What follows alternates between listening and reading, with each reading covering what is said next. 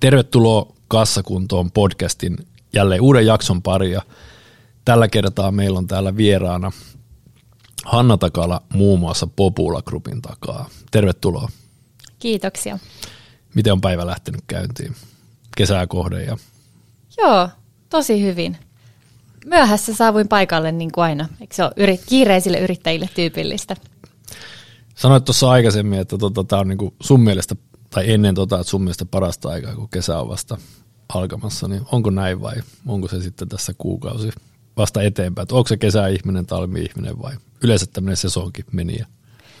Kesä on tietenkin parasta aikaa, mutta tota, toukokuussa on jotenkin hienoa, kun se on semmoinen uuden alku aina joka vuosi. Tämä toukokuu on ollut kyllä harvinaisen kylmä, että ehkä kesäkuuta odotellessa. Niin, niin, toivottavasti lämpenee. Ja on tosiaan, some on siitä ikävä verrata aina edellisiä vuosia, että paljon tulee sellaisia vaikkapa nyt Facebook-muistoja, mitkä näyttää, että kun ollut, nythän oli he, 30 helteitä oli viime vuonna. Joo. Tähän aikaan oli useita. Eilen taisi olla eka, kun oli melkein 25. Joo, kyllä ne helteet sieltä tulee. Lähden heinäkuussa Italiaan, niin jos ei Suomeen tule helteet, niin viimeistään sitten siellä pääsee paistattelemaan. Ja pakko tarttua vähän tuohon, mihin päin Italiaan? Ää, Mä lähden mun pojan kanssa vähän reppureissailemaan. Lähdetään tuota, sieltä Amalfi-rannikosta ja, tai rannikolta ja lähdetään sitten Milanoon. Poikkeillaan siinä välissä, vähän siellä sun täällä. Niin. Okei, okay. kuulostaa hyvältä. Joo. Mutta hei, mennään, mä tiedän onko tämä agenda vai enemmänkin, että niinku päivän, päivän keskustelu. Et kerro vähän omin sanoin, että kuka sä oot, mitä sä oot tehnyt ja semmoinen hyvinkin vapaasti, että millainen yrittäjä on Hanna Takala. Hyvä kysymys. Tuohon voisi vastata aika monesta eri näkökulmasta. Mä oon ollut nyt tota seitsemän, kahdeksan vuotta yrittäjänä siihen on mahtunut aika paljon kaiken näköistä. On ollut tuolla Gaanassa, Länsi-Afrikassa viitisen vuotta kuivasanitaatioyrittäjänä ja sitten tota, Suomessa on nyt sitten toista kertaa henkilöstöalan yrittäjänä. Ja on tuossa sitten tullut myöskin tehtyä tämmöisiä niin työllistymistä tukevia verkkokursseja ja aika paljon kaiken näköistä. Et huomaa, että se oma yrittäjyyden punainen lanka on, on tässä ollut vielä niin kuin hakusessa ja, ja, ja on ollut semmoinen drive kokeilla paljon kaikkea erilaista. Löytyisi se oma juttu ja nyt se alkaa pikkuhiljaa löytymään. Ehkä on niin kuin huomannut sen, että se ei ole se, mitä tekee, vaan se, että miten tekee. Niin mä mietin samaa, että onko se edes sitä, että se, tai tohon, että se punainen lanka, että onko se edes hukassa, vai onko se sitä, että tykkää kokeilla ja tehdä erilaisia juttuja. Niin kuin, ei varsinaisesti, mä tiedän liittyykö se tähän, mutta mun mielestä on niin yrittäjyydessä kuin työelämässäkin on enemmänkin etua siitä, että sä oot puuhannut vähän kaikenlaista kuin se, että sä oot yhteen juttuun tota, jatkuvasti teet sitä samaa. Että varsinkin tässä, mitä te nyt teette, niin ehkä siinä on enemmänkin hyötyä semmoista kokemuksesta, kun on nähnyt vähän monella, monelta puolelta sitä juttua. On joo, kyllä se huomaa, että monessa tilanteessa auttaa, kun on semmoista laaja-alaisempaa näkemystä, ymmärtää ihmisiä ja ilmiöitä ja asioita. Mistä sä oot aloittanut? Mikä on sun eka duuni, kesäduuni tai minkälainen on sun eka duunipaikka? Siis ihan ensimmäinen kesäduuni on ollut tota, kotihoidossa. Mä oon ollut 14-vuotias ja silloin on ollut varmaan nämä nämä tota standardit, että mitä 14-vuotias kesätyttö saa tehdä, niin vähän erilaiset kuin tänä päivänä. Et silloin on tehty jo lähes lähihoitajan hommia. Tykkäsin siitä kovasti ja nyt huomaan, että on vähän niin kuin ympyrä sulkeutunut tässä, kun on tehnyt näitä henkilöstöalan hommia, niin on päässyt sitten taas rekrytoimaan näitä uusia kesätyttöjä ja poikia vastaaviin hommiin. Et Niin mikä oleellisin muutos? Mä muistan aikanaan, kun oli itse tota, oli 15 ja hain silloin mainosten jakaja, tai päädyin mainoksia jakamaan, niin kuin varmaan moni muukin, mutta silloin kattelin kaikenlaisia muitakin paikkoja, mitä oli, niin esimerkiksi oli aika vähän rajoitteita. Yhden tämmöisen muistan, mikä jaksaa jollain tavalla naurattaakin, että alle 16-vuotias ei saa olla mukana ruumiiden käsittelyssä. Mutta tänä päivänä taitaa olla aika paljon enemmän kaikkea, niin miten toi on? Onko se niinku haaste? Tietysti teillä on ehkä niinku se ihmiset, ketä, kenelle hankitte töitä, ne on vähän iäk, tai niinku iäkkäämpiä, mutta täysikäisiä, mutta onko, onko tullut liikaa byrokratiaa tuohon sun mielestä? Niin kuin se ensimmäisen kesätyöpaikan hankkimisen, koska nyt on oikeasti on aika paljon erilaisia säädöksiä, siitä ei pääse mihinkään. On, se on ihan totta. Siis monessa suhteessa nämä uudet säädökset on ihan, ihan hyviä ja terveitä. Et, et muistaa monesti, kun on, kun on tota, esimerkiksi jotain katetria asentanut, niin tuli silloin 14-vuotiaana vähän semmoinen olo, että kuuluisiko mun nyt tehdä tätä. Mutta tota, et ihan hyvä, että niitä säädöksiä on tullut. Et, et toki ehkä tämä ei nyt pelkästään päde hoitoalalle, vaan ihan niin kuin kaikille aloille, että nykyään haetaan vaan niitä superihmisiä pitkälti, että pitäisi olla jo ihan valmis paketti ja loppupelissä meistä kukaan ei ehkä kuitenkaan ole sitä, niin saisi vähän hellittää. Elämä on kuitenkin ikuista oppimista, että ikinä, ikinä ei olla maalissa ja aina voi kehittää itseä, jos on vaan motivaatio siihen, että, että tota, näin. Niin, onko koulutus vai kokemus? Kumpi, kum, miten jos niin kuin vaikka nyt menee vähän asia edelle, palataan siihen vielä myöhemmin, mutta niin kuin hakijoita kun ajatellaan, niin miten esimerkiksi, tämä ei varmaan yhtä oikeaa vastausta, mutta sä mittaroit, että onko se niin kuin erilainen kokemus eri aloilta, vaan sitten semmoinen niin kuin tutkintotodistus ilman mitään kokemusta, niin kumpi ratkaisee? Tietysti vähän kärjistetty esimerkki, mutta, mutta niin kuin ajatuksena. Joo, no tietty kombo on aina paras, mutta tota, äh, sanotaan, että se riippuu kyllä tosi paljon siitä työtehtävästä, mihin haetaan. Et jos, jos pitää olla tosi spesifistä osaamista, no esimerkiksi sairaanhoitaja, niin kyllähän se tutkinto siellä alla pitää olla. Mutta tota, paljon on sellaisia, musta tuntuu, että jopa niin kuin nämä yritykset, keneltä mekin saadaan toimeksantoja, niin, niin he odottaa ihan hirveästi osaamista ja taitoja näiltä hakijoilta, vaikka oikeasti se työtehtävä ei välttämättä ole mitään kauhean tähtitieteellistä. Et, et kunhan on vaan niin motivaatio ja oikeasti tahto tehdä sitä työtä, niin kuka vaan pystyy sitä tekemään. Et ehkä saisi vähän niin kuin rimaa alentaa – sen suhteen, että aina ei tarvitse olla sitä korkeakoulutusta ja kymmenen vuoden kokemusta takataskussa. Niin, niin kyllä.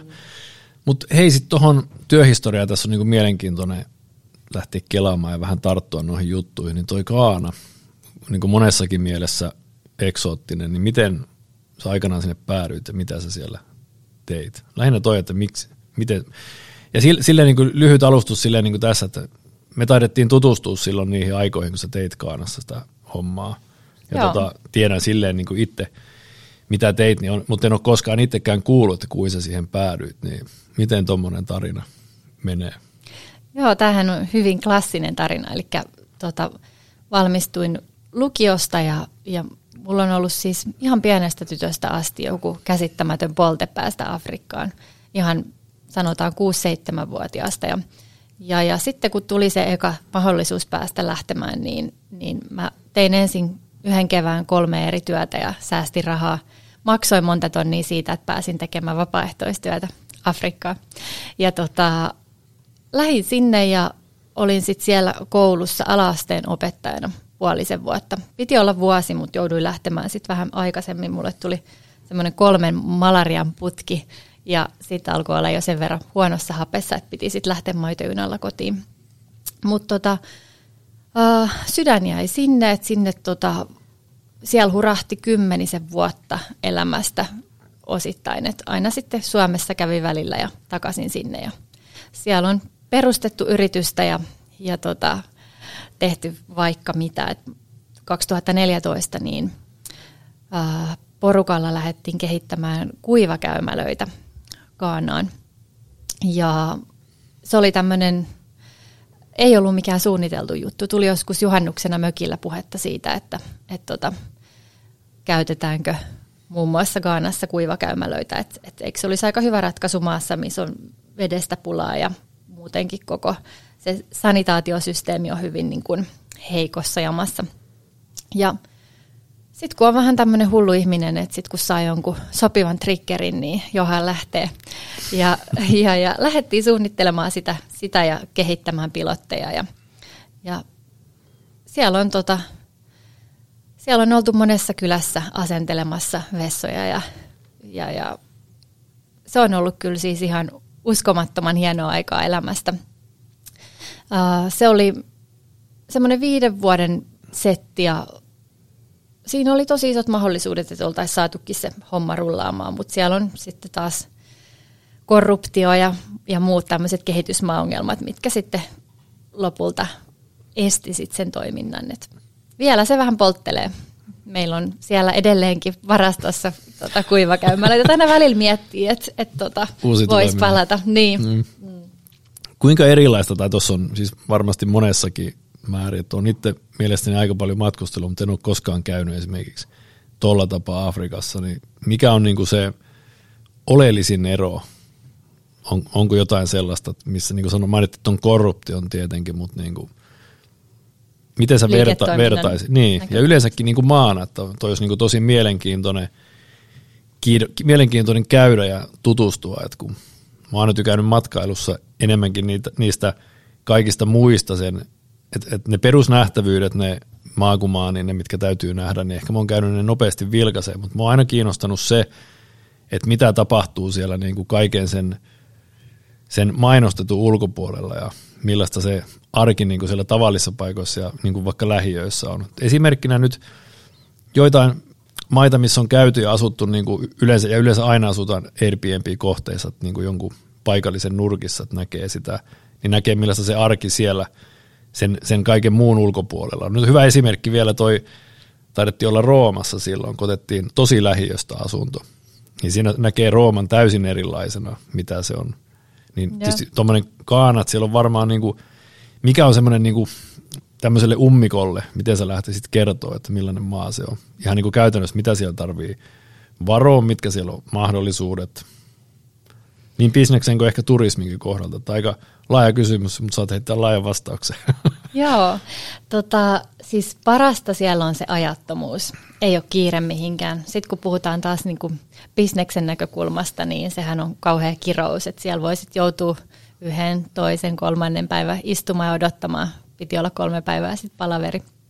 Mutta siihenkin tottuu, sitten kun siellä on tarpeeksi pitkän aikaa, niin, niin kehittyy jonkin tasoiset lehmänhermot, että sit sitä oppii sietämään ja ja se on aika tarttuvaakin, että itse tota, huomaa, että täälläkin on sitten vähän semmoinen African time aina välillä. ja tota, Mutta joo, ja sitten se semmoinen tietynlainen ilo, ilo on niinku tosi ihanaa, että et sen huomaa, se kontrasti on aika iso täällä. Et, et vähän niin kuin, jos miettii Suomi kesällä, vaikka Turku kesällä, niin se tunnelma on ihan erilainen. Ja Kaanassa se on ikuinen, se, se tunnelma, että et se on kauhean viehättävää. Ja tota, siellä on aivan mahtavat ihmiset. Siis Gaanalaisilla on ihan järjettömän hyvä huumorintaju ja tilanne komiikkaa riittää. Joo, ja sitten ehkä niin kuin sanotaan, että yrittäjänä niin, niin se on tosi inspiroiva maa.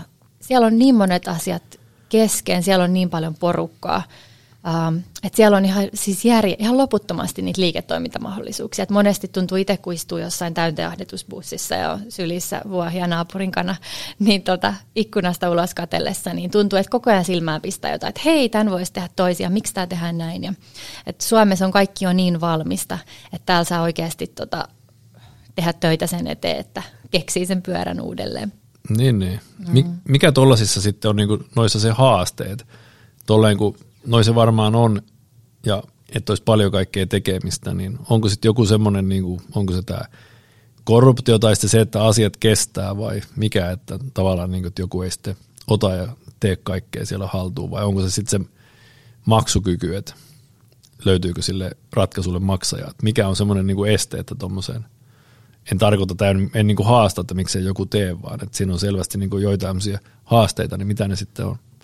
No, nuo kysymykset johdatteli aika hyvin näihin ongelmiin. että et tota, just toi aikataulu, me ollaan Suomessa totuttu siihen, että kaikki on tehokasta ja asiat menee niin kuin sovitaan hyvinkin pitkälti, niin, niin tota, se on tosi iso haaste, että jos miettii jo ihan vaikka budjetointia, että sä lähdet perustamaan liiketoimintaa sinne ja sä oot varautunut vaikka vuoteen tai kahteen, niin se todennäköisesti vähintään tuplaantuu.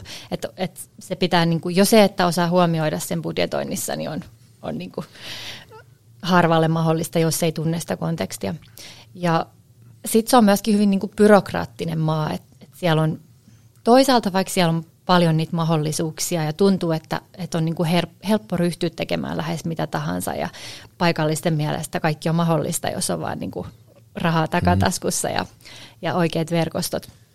Niin, niin siellä on kuitenkin sitten ne tietyt päättäjät, oli siis kyse kyläpäälliköstä tai jostain ministeriöstä tai että siellä on tämmöisiä niin kuin hiljaisia rakenteita ja jos et sä niistä pääse läpi, niin siellä ei ole kyllä mitään asiaa tehdä yhtään mitään. Ja yleensä niistä pääsee läpi sit vaan sille, että laittaa kirjekuoren pöydälle. niin. et, et tota, se on niinku, tässä on niin valtavat kulttuurierot just tässä liiketoiminnassa verrattuna Suomeen. Et, et sitä monesti miettii nyt, kun on Suomessa toiminut yrittäjänä, että miten kaikki aina valittaa, että sääntö Suomi ja itsekin sorrun siihen, mutta loppupelissä niin se, että kaikilla on yhteiset säännöt ja ne on selkeät, niin se on myöskin niin kuin aika mukavaa usein. Niin, niin. Mm. okei. Okay. Onko Kaana vaarallinen maa? Uh, mä luulin yhdeksän vuotta, että se ei ole vaarallinen maa. Mulle ei tota ikinä sattunut mitään ja tuntui, että aina jos oli, oli vähänkin pulassa, niin sieltä löytyi aina apua. Mutta nyt sitten viimeisin, viimeisin Kaanareissu oltiin siellä vuoden ajan, niin päättyi sit sillä tavalla, että tota, meidät ryöstettiin kolme kertaa kotona nukkuessa. Ja sitten kun se kolmas kerta tapahtui, niin mä ajattelin, että nyt, nyt riittää, että tota, pitää päästä nukkumaan hyvin ja, ja näin. Että et, joo, on se vaarallinen, pitää tie, tietää mitä tekee missä on ja sekään ei aina riitä. Et, mutta se nyt on ihan sattumaa, että kyllähän jos miettii kymmenen vuoteen sattuu tuommoinen ihan siellä loppupäässä, niin niin sä aika, aika, aika vähällä mennyt. periaatteessa päässyt. Ja niin. no se on varmaan noin. Ja itse on, jo, mitä, mitä on kierrellyt, niin Turun vanha kauppatori taitaa olla semmoinen paikka, missä on tilastollisesti aina eniten tullut joku haastamaan riitaa. Että monessakin maassa sä voit varmaan niin kuin aika lailla rauhassa liikkua, jos tiedät, tiedät mitä tee. Mutta tuommoinen on tietysti aina ikävä, että jonkunlainen rauha ja turvallisuus varmasti pitää olla. Onko siellä turismia? Tai on varmaan, mutta miten, mi, miten tuommoiseen esimerkiksi, en ole, en ole nähnyt mitään pakettilentoja, vai onko ne jotain reitti- tai tämmöisiä reppureissa ja mitä siellä käy ja mitä siellä kannattaa tehdä, jos sinne haluaisi mennä? On, siis siellä on, tota, jos miettii sitä, kun itse ensimmäisen kerran 2009 sinne lähdin, niin silloin oli vielä aika vähän turisteja, että tässä on kyllä kymmenes vuodessa tapahtunut ihan valtava siirros. Ja siellä on, se on aika kahtia jakautunutta, että siellä on nimenomaan turistit on aika usein reppureissa ja jotka kulkee siellä paljon jaloin ja paikalliset paheksuu. Ja tota, sitten on tosi paljon myöskin näitä ekspatteja, jotka sitten tekee töitä muun muassa öljyn, öljyn tota parissa. Ja he sitten tietenkin lomailee siellä ihan tämmöisissä luksuskohteissa. Että et sehän on niinku hyvin, niinku kaikki kehitysmaat, niin hyvin tämmöinen kahtia jakautunut. Että siellä on semmoista ääriluksusta, mitä ei ole täällä meilläkään nähtykään.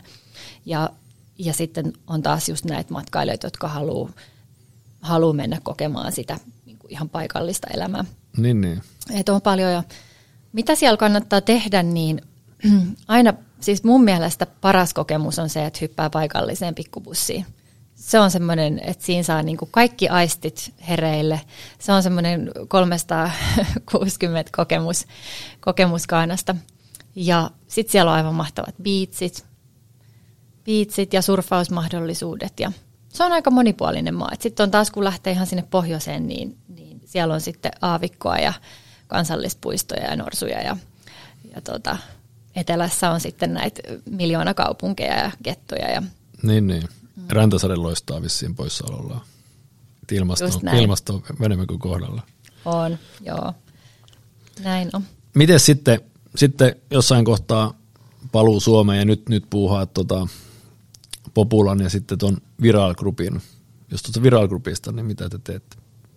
Joo, tota, uh, Viral Group oli tämmöinen tuossa korona-aikaan, ei puhuta koronasta sen enempää, siitä on puhuttu jo ihan riittävästi, mutta tota, siinä kohtaa, kun erityisesti ravintola-ala ja muutkin palvelu, palvelualat otti aika paljon osumaa, että siellä oli semmoinen aika valtaisa joukkopakoja ihan syystäkin, ei riittänyt oikein hommia, niin mietittiin sitä, että mitä sitten kun maailma palautuu taas normaaliksi ja ravintolat aukeaa ja ihmiset haluaa lähteä ulos, niin mistä se henkilökunta sitten sinne löydetään. Niin kehitettiin tämmöiset tota, uh, verkkokurssit, missä pystyy sitten ihan verkossa opiskelemaan perusteet muun muassa ravintola-alalle.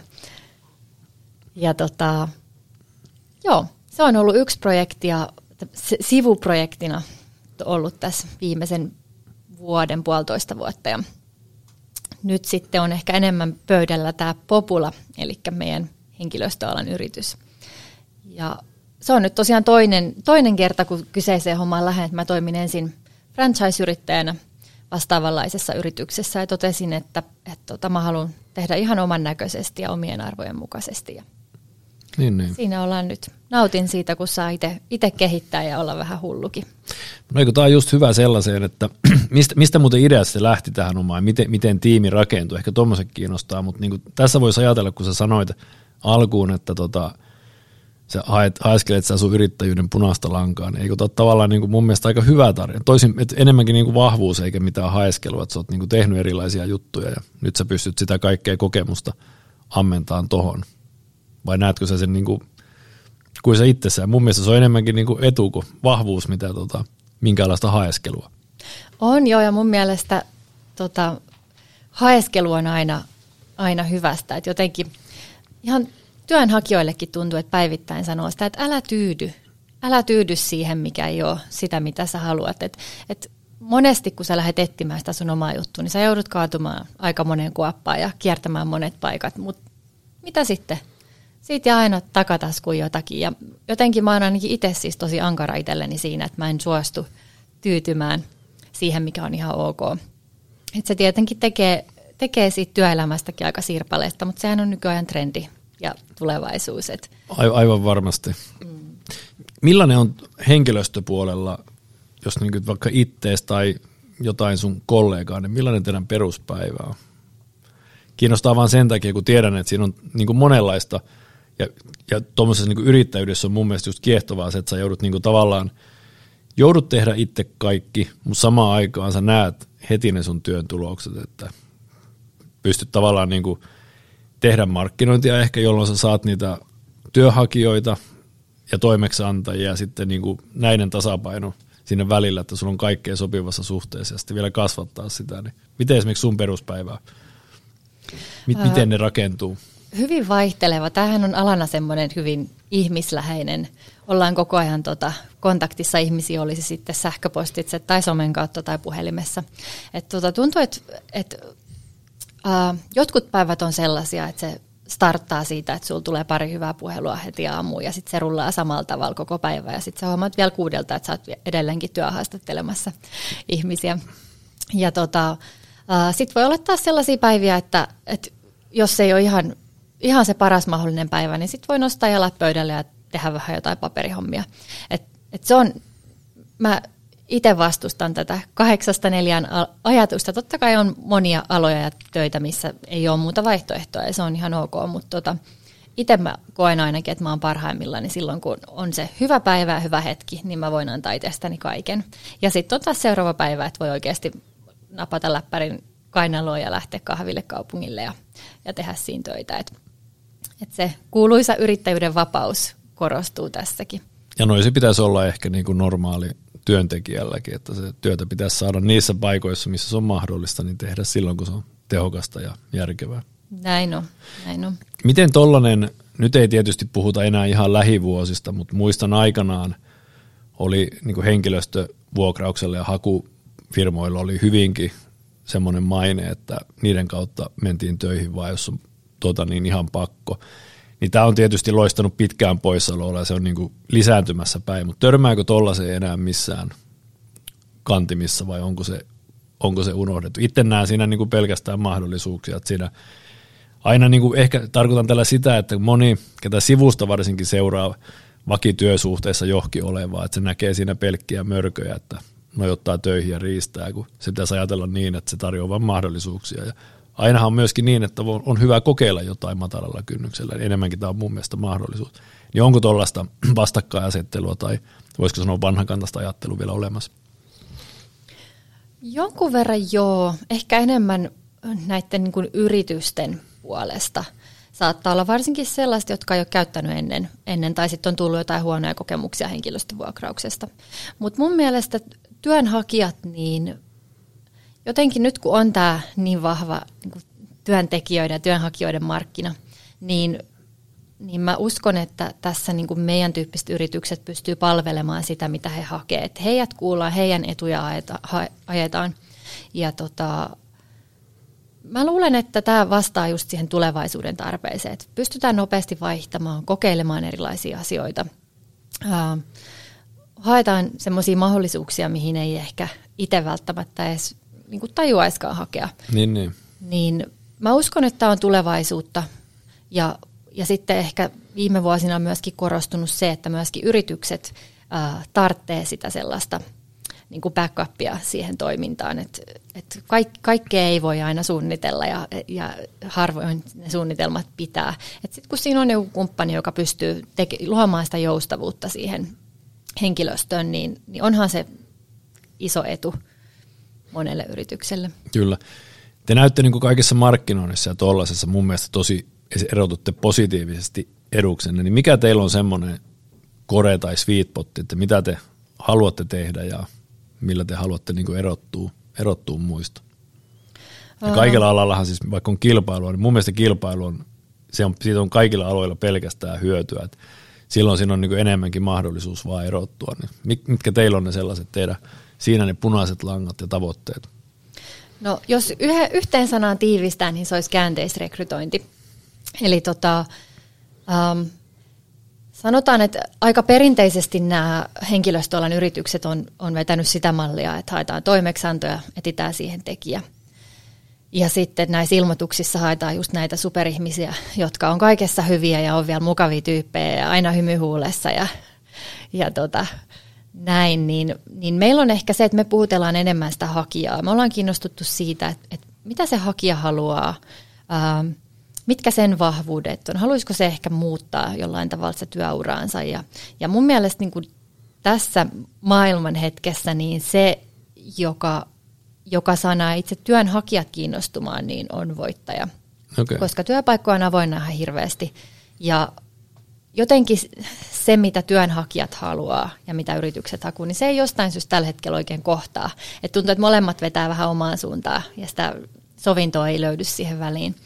Niin, ja siis tämä käänteisrekrytointihan ei ole mitenkään niin kuin uusi ilmiö, mutta sanotaan, että sitä ei ole ehkä niin kuin osattu brändätä. Että huomaa edelleenkin, että meillekin me myös tehdään ihan sitä, että, että tota, haetaan avoimeen työpaikkaan tekijää, niin jotenkin työnhakijat niin kuin orjallisesti hakee siihen niihin avoimiin työpaikkoihin. Että he ei välttämättä näe sitä mahdollisuutta, että, tota, että heillä voi olla oma toive ja me lähdetäänkin etsimään heille just sitä. Paikkaan, niin, niin. niin, niin, niin. Mutta ehkä se muuttuu. Pitää vaan tota, kovasti tehdä markkinointia ja saada niitä menestystarinoita, saadaan, saadaan hyville tyypeille hyviä duuneja. Ja se ehkä myöskin toisaalta tukee sitä, että se madaltaa näiden yritysten kynnystä ottaa myöskin vähän erityyppisiä työnhakijoita, et, et, koska niitä niit täydellisiä ei vaan ole. Niin, niin. Ihan totta. Tai jokainen on omalla tavallaan täydellinen, mutta se ei ehkä vastaa sitä niin kuin yleistä ihannetta. Ja joku sanoo, musta kuka sanoi itsestä joskus näin, että kun häntä pidetään aina hankalana, niin ei hän ole hankala, että hän on ainutlaatuinen. Nimenomaan. Hän on, hän on oma. Miten nyt, kun varmaan niin kuin kaudet on erilaisia, mutta esimerkiksi tähän hetkeen, kun ollaan, ollaan toukokuussa, niin mikä on nyt pinnalla, mitä tarvitaan ja mitä haetaan ja mitä te tällä hetkellä rummutatte?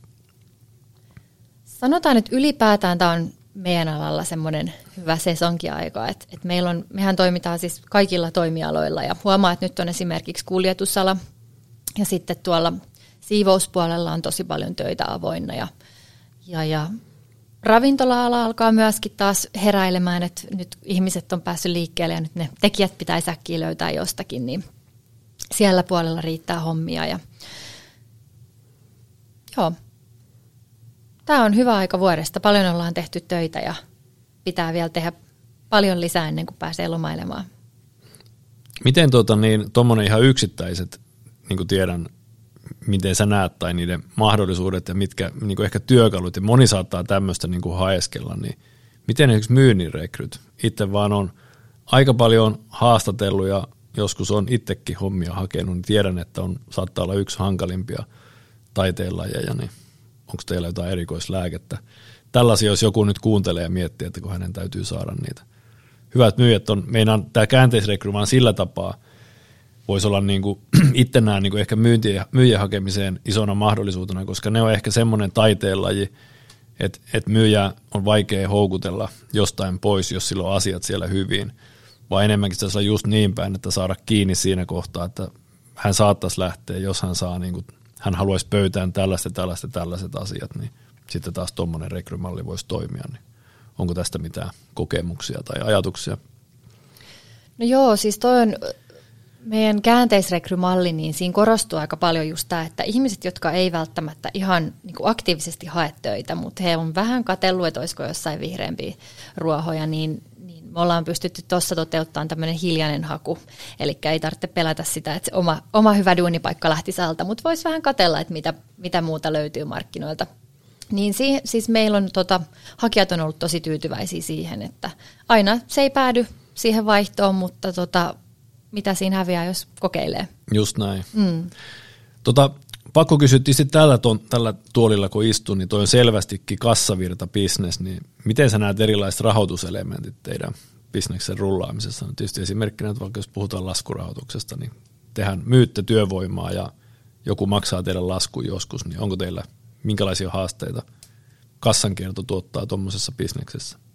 No meillähän ei siis ole haasteita, koska meillä on tota, teidän, teidän jeesi takataskussa, eli laskurahoitusta ollaan hyödynnetty esimerkiksi siinä, että jos me halutaan, meillä on isoja asiakkaita, jotka tarvitsee paljon maksuaikaa, niin mekin ollaan kuitenkin vielä aika tuore talo, niin me pystytään palvelemaan sit hyvin, kun on on mahdollisuutta antaa niitä pidempiä aikoja. Meillä on kuitenkin aina palkanmaksut kahden viikon välein, niin siellä pitää olla siellä kassassa rahaa just silloin, että mikä olisi nolompaa henkilöstöllä yritykselle kuin se, että lähtee soittelemaan henkilöstöä, että sori, nyt ei ole rahaa maksaa palkkaa. Ja tota, sitten taas toisaalta ehkä, jos miettii sitä, että tulee kerralla joku isompi tilaus, että pyydetäänkin yhtäkkiä parikymmentä miestä raksalle, niin se on kuitenkin aika, se on niin nopea se meidän sykli, sykli, milloin niitä palkkoja pitää maksaa, niin tuommoisissa tilanteissa myöskin se on ollut, ollut tosi iso apu. Että. Näetkö että isot toimijat tekee sellaista, että mikä ei ole tietystikään väärin, mutta jos on mahdollisuus, niin onko lisääntynyt semmoiset, että niin pitkät maksuehdot, että jonkun kaupan tai jonkun diilin saa, niin ne yleistyy koko ajan? Että. No siis aika hyvin me ollaan kyllä saatu neuvoteltua ne, että, että tota, ei ole tullut vastaan sellaisia, että olisi pitänyt sen takia niin kuin, tota, lopettaa neuvottelut, että, että me ei oltaisi pystytty vastaamaan, että olisi ollut liian pitkät maksuajat. Et mä luulen, että toi on niin yleistä toi henkilöstövuokraus, että, että siellä on, se myöskin sanelee toisaalta ne säännöt, että niin, niin. Että kun on nopea syklistä toimintaa, niin siihen pitää sitten myöskin yritystenkin osata jollain tasolla vastata. Kyllä. Hei, tämä on ollut tosi mielenkiintoinen keskustelu ja tuosta saisi melkein oma, oma juttuunsa. Tykkään matkailusta yli kaikkea. Tuosta Kaanasta pitäisi ehkä tehdä joskus joku jatko-osa. Mutta tähän loppuun täytyy vielä tommonen kysyä, kun mä tiedän ja itse rumutaan aina sen puolesta, että tota, ihminen ostaa ihmiseltä ja mä oon aina tolkuttoman kiinnostunut niistä, kenen kanssa mä itse asioin, että mitä muuta ne tekee kuin sitä omaa duunia, koska sellaista, kenelle se työ on vaan se kaikki, niin kaikessa, niin sellaista, ei harvo, tai sellaista harvoin on, ja semmoista on yleensä tosi tylsiä tyyppejä. Niin mitä Hanna tekee vapaa-ajalla? Uh, no, mä en olisi koskaan uskonut tätä itse, mutta mä oon hurahtanut jalkapalloon. Mun poika on intohimoinen futari ja, ja mä huomaan, että mä tota, jopa jossain määrin järjestelen mun työpäiviä sen mukaan, että mä pääsen sinne kentän laidalle ostaa muokkapalaa ja kannustamaan. Mä oon tota, viime kesästä alkaen ollut mukana perustamassa Tuto rylle juniorijalkapallotoimintaa ja se on vienyt mukanaan. että se on ihan siis aivan loistavaa vastapainoa sille työlle, että mäkin teen aika paljon kotona töitä ja, ja ihmiskohtaamiset on aika pitkälti puhelimen tai sähköpostin päässä. Niin se, että meillä on nyt siellä yli sata junnua tällä hetkellä yhdeksässä kuukaudessa saatu kerättyä kasaan, niin se, että saa katsoa niiden pöljäilyjä ja onnistumisia ja sitä yhteistekemistä, niin siis se antaa ihan järkyttävästi energiaa. Et huomaa, että tota, viikonloppusi harvemmin tulee enää niin sanotusti lepäiltyä, että se lepäily tapahtuu sitten tuolla, kun jännittää matseja. Kentän laidalla mokkapaloja niin. järsiä. Onko se mokkapalat edelleen pitänyt pintaansa? Kyllä ne on. Se on tota, kriisin paikka, jos ei niitä ole pelissä. Okei. Okay. Niin. Ei ehkä omakohtaisesti, mutta, mutta se on tota vakava asia juniori jalkapallossa. Onko vara, mitä varaihankinnalle muuten kuuluu? Onko siinä tullut, onko sinne, on vain itse joskus ollut hyvin aktiivinen hankkimaan aikanaan, aikanaan seuraa, mihin kuuluin, niin ei jalkapallo muita juttuja, mutta se varaihankinta on aina sellainen mörkö ja hankaluus, niin onko jotain sellaista – uutta tavallaan keksitty, uutta, uutta pyörää sen ympärille vai onko ne? Tietysti mokkapalat pitää varmasti paikkansa, mutta näetkö mitään? Vai niin kuin, tämä tuli nyt ehkä ihan lennosta tämä koko idea, mutta tota, koko, koko, koko juttu, mutta on aikanaan itse hankkinut sillä tavalla se varoja eräälle seuralle, että ne on tärkeitä ne paida, paidassa ne mainokset tietysti ja se täytyy olla ja ne on kovia juttuja ne junnuille. Mutta onko mitään tuotetta tai tollasta olemassa sen ympärille, että ostettaisiin ja maksettaisiin siitä esimerkiksi tietoisuudesta, että ketä kaikkea sä tunnet. Koska nyt esimerkiksi mietin vaan, että jos niin teidänkin junnujoukkueeseen, niin se, se raha on varmasti aina siinä paikalla, että ne on se, on se joku mainos siellä, mutta monelle voisi olla just kiinnostunut, kiinnostavaa se, että ketä kaikkea ja mitä kaikkea verkostoitunut yrittäjä tuntee. Niin onko kukaan keksinyt tolle saralle mitään uutta mustaa? Niin tämmöinen niin kuin liidipohjainen. Niin, jo, niin joku, joku, joku tollainen, koska se, siellä on niin kuin varmasti just paljon otettavaa ja mielellään jotain sellaista joukkuetta monikin tukisi, missä niin kuin ne vanhemmat ja ne organisaatiot siinä ympärillä, niin veisi omalla kevyellä tavallaan sitä, että eikä se tarvitse olla monestikaan ehkä mitään myyntiä, vaan semmoinen, että hei, että jos ostat, niin osta muuten tuolta. Semmoinen vaan tuonne, kun sä puhuit sadasta junnusta, mm. niin jokaisella on kaksi vanhempaa keskimäärin ja jokaisella on sitten kaksi vanhempaa heidän päällä, niin se yhtäkkiä siellä on vaan niin melkoinen lumipalloefekti, jos joku sana lähtee menemään. Se on ihan totta ja se pitkälti riippuu varmasti siitä yhteisöstä, että minkä, niin kuin, minkälainen porukka siinä on. Et me ollaan jonkun verran itse muun muassa kanssa uskon noihin liideihin ja niiden voimaan, niin, niin on niin kuin ehkä pyrkinyt vähän, vähän tota starttailemaan sitä, että, että ostettaisiin toisiltamme ja vinkkailtaisiin toisiamme eteenpäin ja sielläkin on muutama yrittäjä kuitenkin riveissä. riveissä. Mutta tuosta sponsoroinnista vielä kun kysyit, niin aika perinteistä se vielä on. Et nyt on tietty, kun on tullut tämä some, some niin vahvasti kehiin, niin, niin meilläkin on tosi paljon just tätä sponsoreiden markkinointia sit viety sinne someen. Et se on aika niin kuin helppoa, kevyttä ja näkyvää. Et siihen on ollut meidänkin niin kuin yhteistyökumppanit tosi tyytyväisiä. Mutta tuossa liidiajatuksessa on kyllä idea, että, että se – varmasti tuottaisi, kun vaan saadaan se oikein ydinporukka siihen, joka sitä lähtee viemään eteenpäin. Niin, niin. niin. Hei, kiitos kun tulit vieraaksi. Tähän on hyvä jättää tämmöinen teaseri ilmoille, että mulla on tohon antaa sulle tota todella kova idea, mutta mä paljastan sen sulle vasta, kun tämä tallennus lopetetaan. Niin. Hei, kiitos kun tulit vieraaksi ja toivotaan menestystä bisneksiin ja onnea sinne kentän laidalla hurraamiseen. Kiitos paljon ja tota, kaikille kuuntelijoille, niin tehkää sitä, mikä on merkityksellistä ja älkää tyytykö vähän. Yes, hyvä. Kiitoksia. Kiitos.